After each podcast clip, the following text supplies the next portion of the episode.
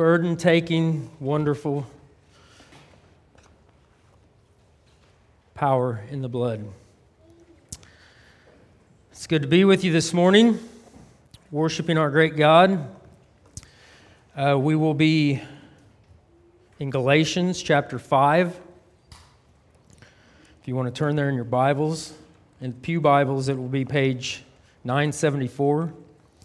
And we will be looking specifically at verses 1 through 12, chapter 5 of Galatians.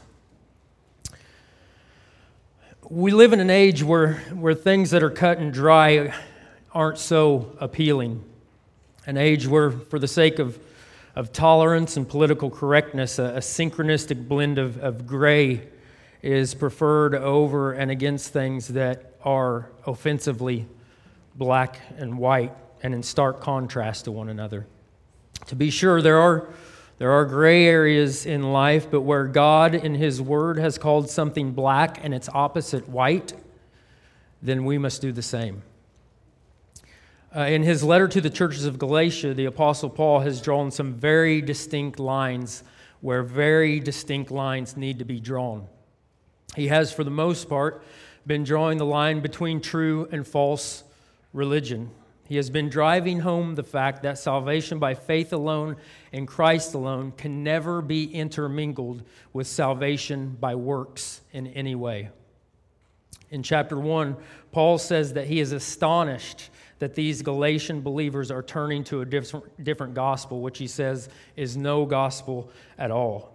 Only the one true gospel of Jesus Christ is truly good news, and any being who preaches a different one is accursed. In chapter 2, in verses 15 and 16, he says, We ourselves are Jews by birth and not Gentile sinners.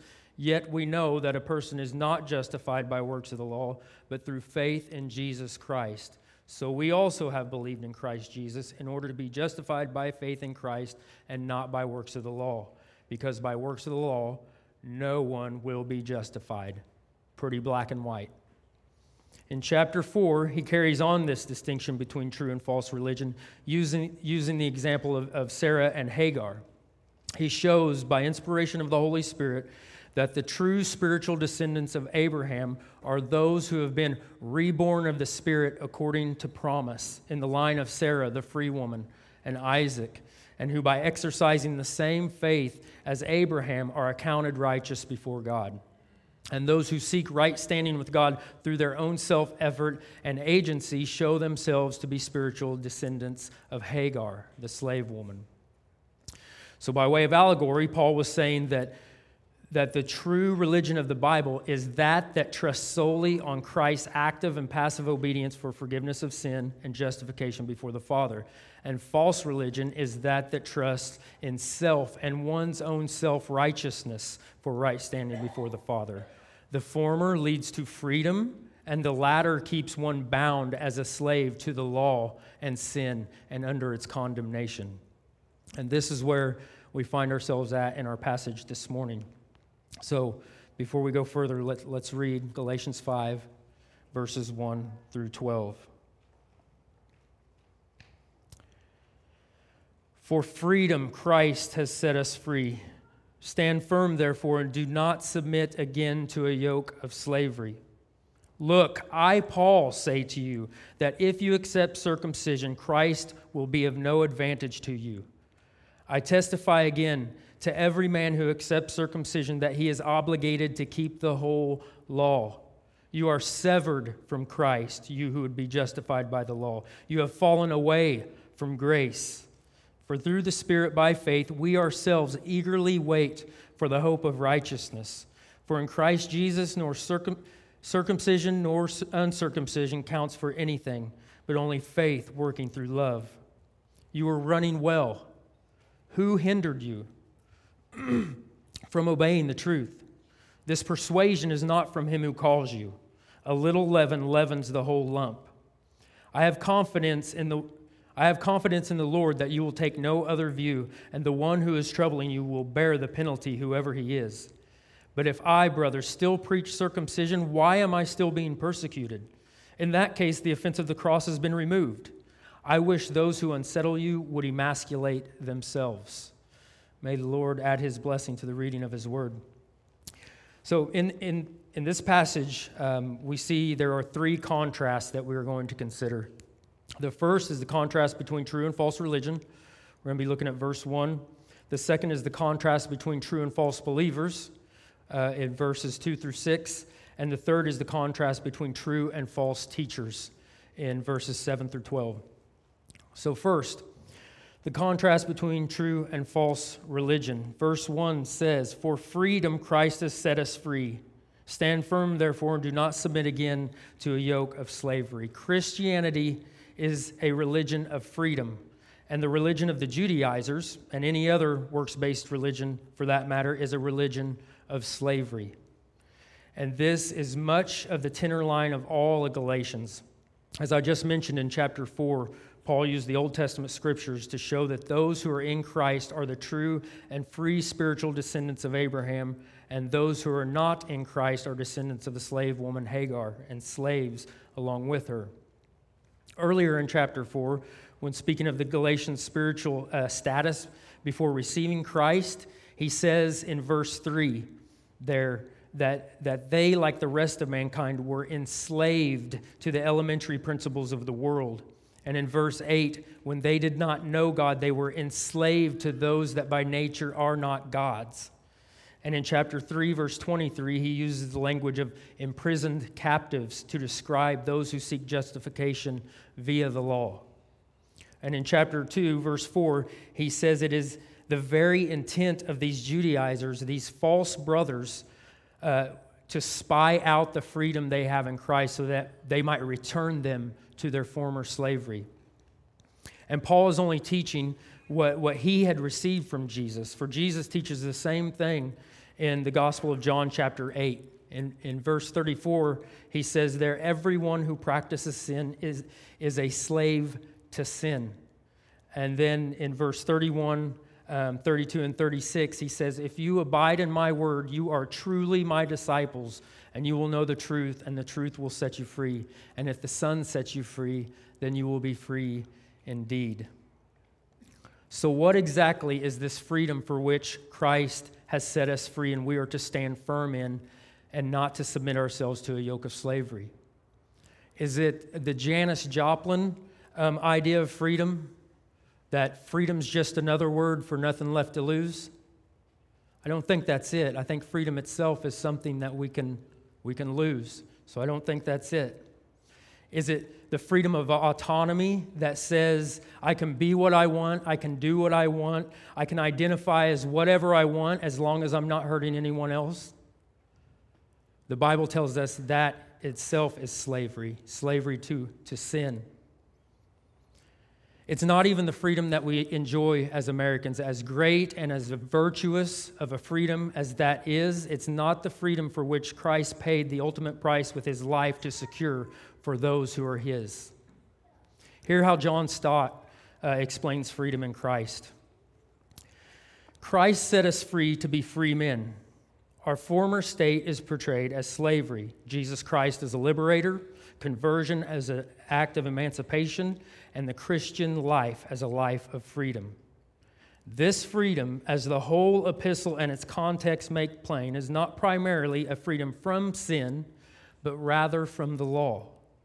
What Christ has done in liberating us, according to Paul's emphasis here, is not so much to set our will free from the bondage of sin as to set our conscience free from the guilt of sin.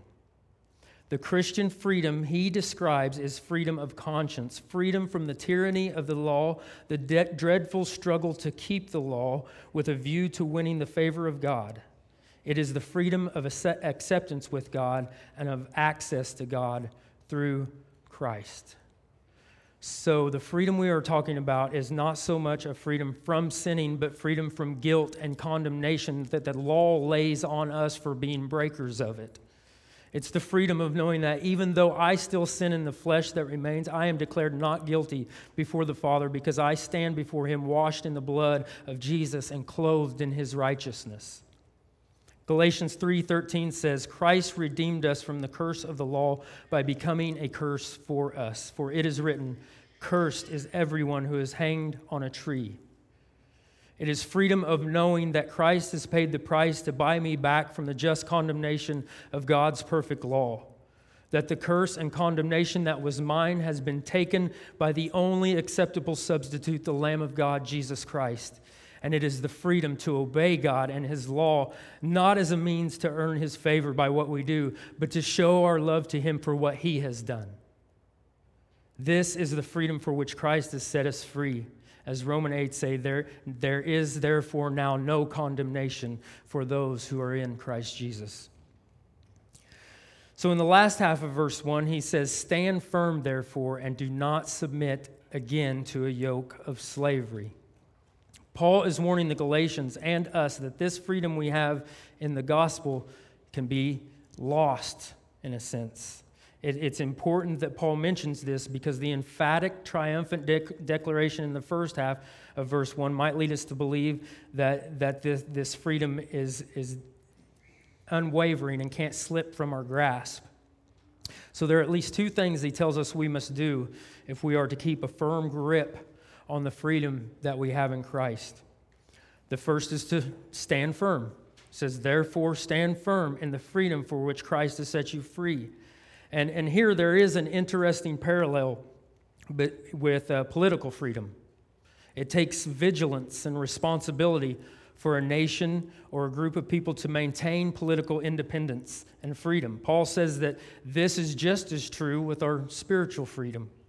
Free believers need to stand firm in their freedom. And this word stand firm is essentially a military word that, that mixes together ideas of keeping alert, being strong, resisting attack, resisting attacks from the enemy, and sticking together.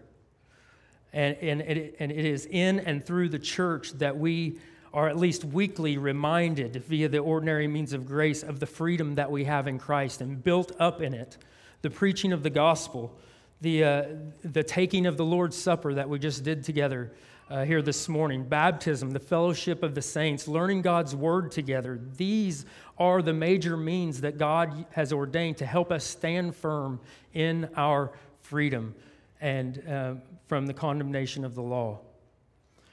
So, to, despite the fact that we have already been saved by Christ, we must continually be diligent to remember, rejoice in, and live in accord with our salvation, to work out our salvation with fear and trembling.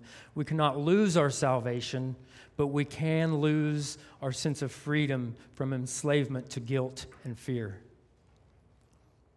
The second thing that Paul says we need to do looks back to the truth found in Galatians chapter 4 that a works based religion and all religion not founded on the solid rock of Christ is slavery. He says, Do not submit again to a yoke of slavery. Uh, the Galatian Christians had been pagans who were under the slavery of idolatry. If you would look over in your Bibles over to um, chapter 4 and read with me verses 8 through 10. Formerly, when you did not know God, you were enslaved to those that by nature are not God's. But now that you have come to know God, or rather to be known by God, how can you turn back again to the weak and worthless elementary principles of the world? Those slaves who you want to be once more. You observe days and months and seasons and years. I am afraid I have labored over you in vain. So, Paul is saying if they seek to add the necessity of law keeping to their salvation, they are essentially returning to their former state of slavery and paganism. There's, there is no difference. They, they are slaves either way. And he refers to it as a yoke of slavery. A lot of you have probably heard this before, but a, a yoke refers to a bar of wood that formed a harness um, that is put over a set of oxen when they're working. And it was usual that a younger ox would be yoked to a older, more mature ox to learn from, from, from that older uh, wiser, more experienced ox, and, and the, the major load would be taken, taken by that older ox. He would be doing the bulk of the work. In terms of our salvation, we are either yoked to the law or we are yoked to Christ. And the law is not an older, wiser ox that lightens our burden, but is more like a stubborn taskmaster that only adds to our burden. For it doesn't take away our sin, but it only makes us aware of it and adds to our guilt and condemnation. This is what Jesus was talking about in Matthew 11, verses 28 through 30, where he says, and I'm going to paraphrase here a little bit. Um, he says, Come to me, come to me, all you who labor under the oppressive yoke of the law, you who are heavy laden with the guilt of your sins, come to me, and you will find rest. For I have taken the burden of the law upon myself, fulfilling its demands and satisfying its penalty. That's why his yoke is easy and his burden is light, because like the older, wiser ox, he has taken the burden of the law upon himself, obeying it perfectly and paying the penalty for our sin on the old rugged cross, shedding his blood for our forgiveness. So those who are united to him, yoked to him by faith, are free from the guilt and the condemnation and the burden that the law brings. That is freedom. That is rest for your soul. And now, freed from that burden, we are free to walk alongside Jesus, to learn from him, free to obey him out of love for what he has done for us, and not out of fear of condemnation. So now Paul is going to move on to spell out the consequences for those who would be followers of the false, of the false religion of law keeping and, and those who would be followers of the true religion of faith in Christ. Read with me verses um, 2 through 6 of Galatians 5.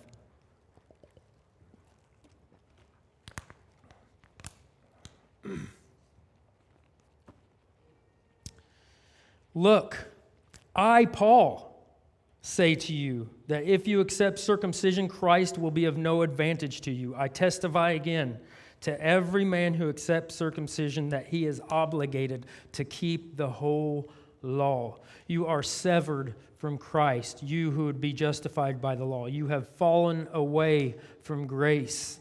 For through the Spirit, by faith, we ourselves eagerly await for the hope of righteousness. For in Christ Jesus, neither circumcision nor uncircumcision counts for anything, but only faith working through love. In beginning verse 2, the way he does, uh, Paul is mobilizing his whole authority as an apostle. He's saying, Listen up, look, I, Paul, am telling you this. The one specially set apart to speak the very words of God is speaking to you and this matter before us is of utmost importance. If you accept circumcision, Christ will be of no advantage, no profit to you. And, and circumcision, as the false teachers were pushing it here, was, was neither just simply a physical operation nor a ceremonial rite, but it was a theological symbol. It stood for a certain type of religion. It was, the, it was the sign of a certain type of belief system, and that religion was salvation by good works in obedience to the law. The slogan of the false teachers uh, we get from Acts 15:1, and it says, "Unless you are circumcised and keep the law, you cannot be saved." This was the slogan of the false teachers. They were declaring that faith in Christ was insufficient for salvation, that circumcision and keeping the law must be added to it. Instead of Christ finishing what Moses began, they were claiming that Moses finished what Christ had begun. So now Paul describes the position of these would be false believers in, in these verses. He says in, in verse 2 and 3 that they are those who accept circumcision. They are those who have received the, the theological symbol of law keeping. And in verse 3, he says, Since they have received said symbol, they are obligated to keep the whole law. They are seeking to be justified by the law. In verse 4. Paul goes on to show just how grave and how perilous of a position this is to take, and he does it by laying out three results uh, of taking this position, three serious consequences of taking such a position in verses 2 and 4. First, he says in verse 2 that Christ will be of no advantage to you.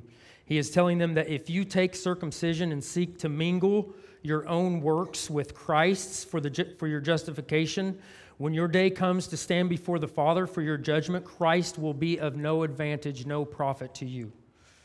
Just as all of our works are tarnished by the taint of sin and are but filthy rags in term of salvation, to seek to mingle those works with the work of Christ is to taint it and to make it of no worth.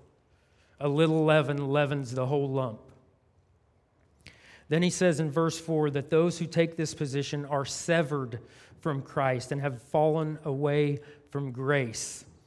Um, I want to make it a point here that Paul is not discussing here the question of whether a genuine believer can lose his or her salvation. He's only saying that people who may once have made a profession of faith, if they are now truly seeking to be justified by the law, must not really have a relationship with Christ. They are severed from Christ and have fallen away from the grace that was offered and available to them. So, to add circumcision is to lose Christ. To seek to be justified by the law is to fall from grace. You cannot have it both ways. It is impossible to receive Christ, thereby acknowledging you cannot save yourself, and then receive circumcision, thereby claiming that you can. You have to choose between a religion of law and a religion of grace, between Christ and circumcision. You cannot add circumcision or penance or church attendance or baptism or I'm, I'm a, just a good person, I'm a little bit better than everybody else, whatever else. You cannot add that to Christ as necessary for salvation or grounds for your justification before God because Christ is the only sufficient way for salvation. If you add anything to Christ, you lose Christ. And to lose Christ is to lose all hope of right standing with God. Now, in verses 5 and 6, the pronouns change from you to we. Paul has been addressing his readers and warning them of the dangers of falling from grace. But, but now he includes himself and describes true believers who stand in the gospel of grace. He says, For through the Spirit, by faith, we ourselves eagerly wait for the hope of righteousness. For in Christ Jesus, neither circumcision nor uncircumcision counts for anything, but only faith working through love. So the emphasis here has changed from circumcision and works of the law to faith. And there are two statements made about it here, made about faith. First, in verse says, he says, By faith we wait. And what we are waiting for is said to be the hope of righteousness. It is the expectation for the future which our justification brings, the hope of righteousness. It is our coming eternity with Christ in heaven. And for this future salvation, we eagerly wait. We do not work for it, we wait for it by faith, by trusting in the promises of God fulfilled in Christ. We do not strive anxiously to secure it or imagine that we have to earn it by works. Um, it's it's kind of like those savings bonds you used to get from your grandparents. Anybody remember those? You get them, you get like a, are those even still a thing? Are they? No. Hmm. right? No? Okay. Anyways, you get like a $100 savings bond, right? That was yours. That saving bonds was yours. It was, it was guaranteed, right? But you couldn't receive it in its fullness till like five or ten years down the road. And that, that's how it is with our justification. It, it is ours now, but we, we await eagerly for, for the fullness of it at the, at, when our time comes to be with the Lord. Secondly, he says in verse 6, in not so many words, that in Christ all that matters is faith. When a person is in Christ, nothing more is necessary but faith. Neither circumcision nor uncircumcision nor anything else in between can improve our standing before God. All that is necessary to be accepted by God is to be in Christ, and we are in Christ by faith. So, does all this emphasis on faith mean we can just live as we please?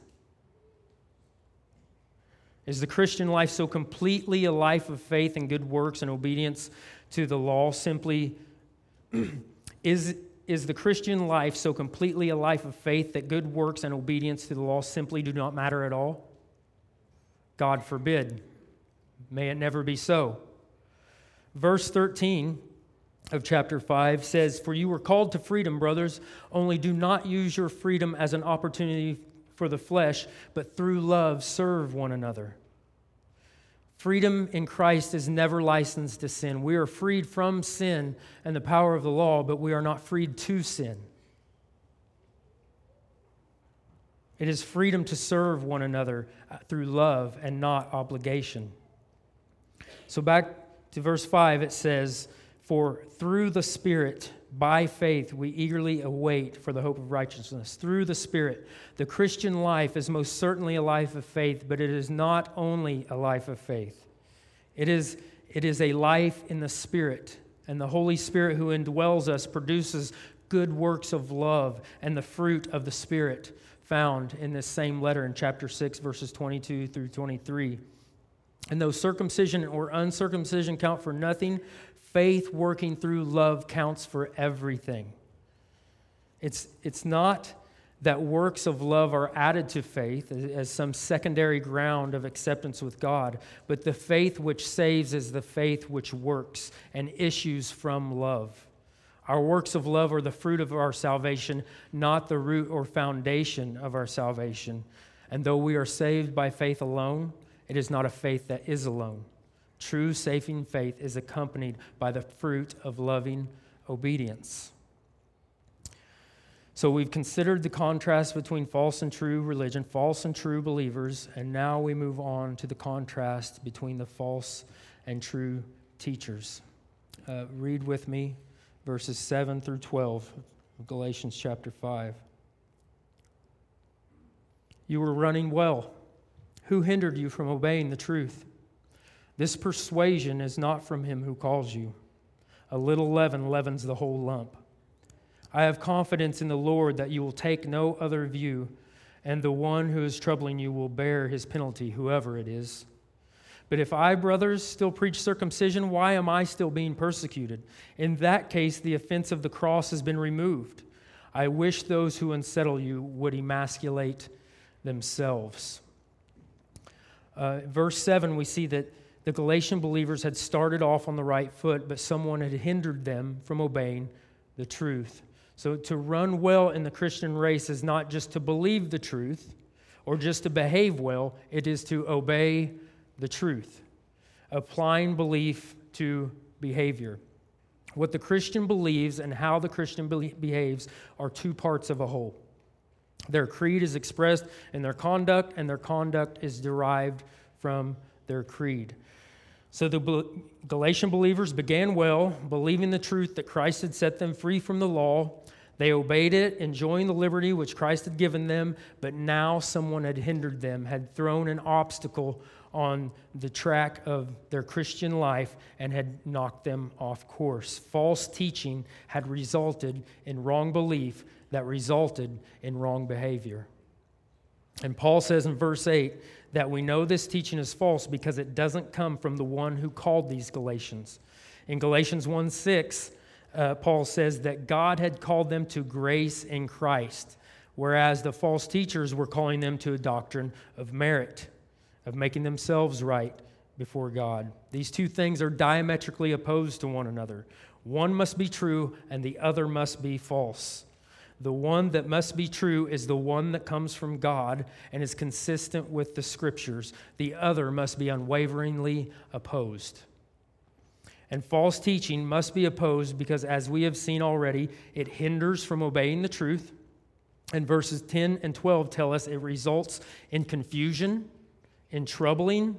It had troubled and confused these Galatian believers and is unsettling to the church. Most of all, it must be opposed, according to verse 9, because a little leaven leavens the whole lump. One of the most serious things about false teaching is that it spreads. And it is not as if we're talking about differing views on the millennial reign of Christ or, or, the end time stuff. We're talking about how individuals are put in right standing with God, how souls are spared from the darkness and eternal torments of justice in hell to everlasting life in light of their Creator. It is the most serious of matters. And Paul knows this. That's why he says what he says in verse 12 that he wishes those who are unsettling you, those causing you to lose your faith and leave the gospel to which you were called, would emasculate themselves, that they would just go all the way with this circumcision that they promote and make themselves eunuchs. To our ears, this sounds harsh and malicious, but Paul understood the seriousness of the situation, and because he did, we can be certain of his being motivated by his deep love for the people of God and the gospel of God. When it comes to teaching on who God is, who Jesus is, and how we are saved, we cannot waver an inch. That's one of the reasons we read the historical creeds that we read the Apostles' Creed, the Nicene Creed. They're, they're summaries of these very doctrines and remind us of their importance. And may we have such concern for God's church and God's word as Paul had, that his wish would be ours also, that all false teachers would be silenced. In verse 11, Paul turns the attention away from the false teachers to himself. Verse 11 says, But if I, brothers, still preach circumcision, why am I still being persecuted? In that case, the offense of the cross has been removed.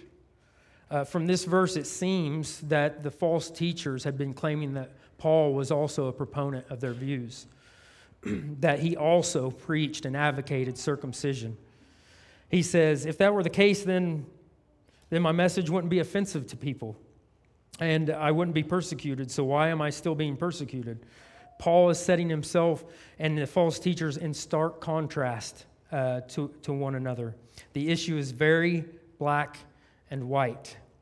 To preach circumcision is, and, and salvation by works or any other way than Christ is to tell sinners that they can save themselves by their own good works. It is a message that is inoffensive to human pride and is popular because it is flattering. It is, it is a. to preach Christ is to tell them that they cannot save themselves and that only Christ can save them through the cross. The message of Christ crucified is offensive to human pride and unpopular because it is unflattering. So, to preach works based salvation is to avoid persecution, but to preach Christ is to invite it. So, I ask you this morning what message have you received? Are you trusting the message of the self help gurus that pose as preachers of the gospel? That tell you that essentially you're a good person? and that Jesus is just an addition to make your, your already good life a, a, a, little more healthy and a little more wealthy and to be a little better version of the self you already are? If that's the message you have received, I tell you this morning that you are without hope. You are without hope beyond this life. The true gospel tells us that our greatest need is not just a better version of ourselves, but to be restored to right relationship with God and to be remade into the image of Christ. Not just a better version of ourselves, to be remade into the image of Christ. It tells us that the standard by which we are judged is not of our own making, but is God Himself. And God Himself is perfection. As Jesus said to the rich young ruler, no one is good except God alone. And Romans 3 tells us the very same thing. Receive Christ this morning. Turn from your sin, your rebellion against God, and trust in Christ alone for your salvation, and walk in newness of life. And a final word to those who do know Christ as their only hope in life and death. I think even as believers, we all at times veer um, into the ditch of thinking that maybe Christ isn't sufficient. There's something more I need to be doing to add to, to, my, to my salvation. Or we veer off into the other ditch to where, you know, Christ is so sufficient that it doesn't matter what I do. We all tend to, to lead, lean one way or another at different times. And I say to the one who is veering towards legalism, look afresh to Christ this morning. Look afresh to Christ this morning. Be comforted by his final words at the cross that it is finished. Sit at his feet like Mary and find rest for your souls. To those who are drifting more to licentiousness, look afresh to Christ this morning. Be reminded of the great price which he paid for your salvation, his body broken and blood shed for the forgiveness of your sins. Take his yoke upon you and walk closer with him, learning from him, becoming like him, bearing fruit from the love you have for him. Let's pray. Father God, what a great salvation we have in Christ. And apart from him, Lord, we have no hope. No hope to stand before you justified, Lord. I lift up all who, who are separated, who are severed from Christ right now, Lord, and just pray that you would change hearts and give eyes to see to those who need to see Christ and receive Him. Lord, give them your spirit that they might repent and trust on Him. Lord, help us as believers to, to work out our faith in fear and trembling and, and work out our faith in love, Lord, for one another. And Lord, help us to proclaim the gospel in our lives and through our preaching and our words that it drowns out all the other false religions and false teachings out there, Lord. That we may lift high the cross and lift high the name that is above all names, Jesus Christ, in whose name we pray. Amen.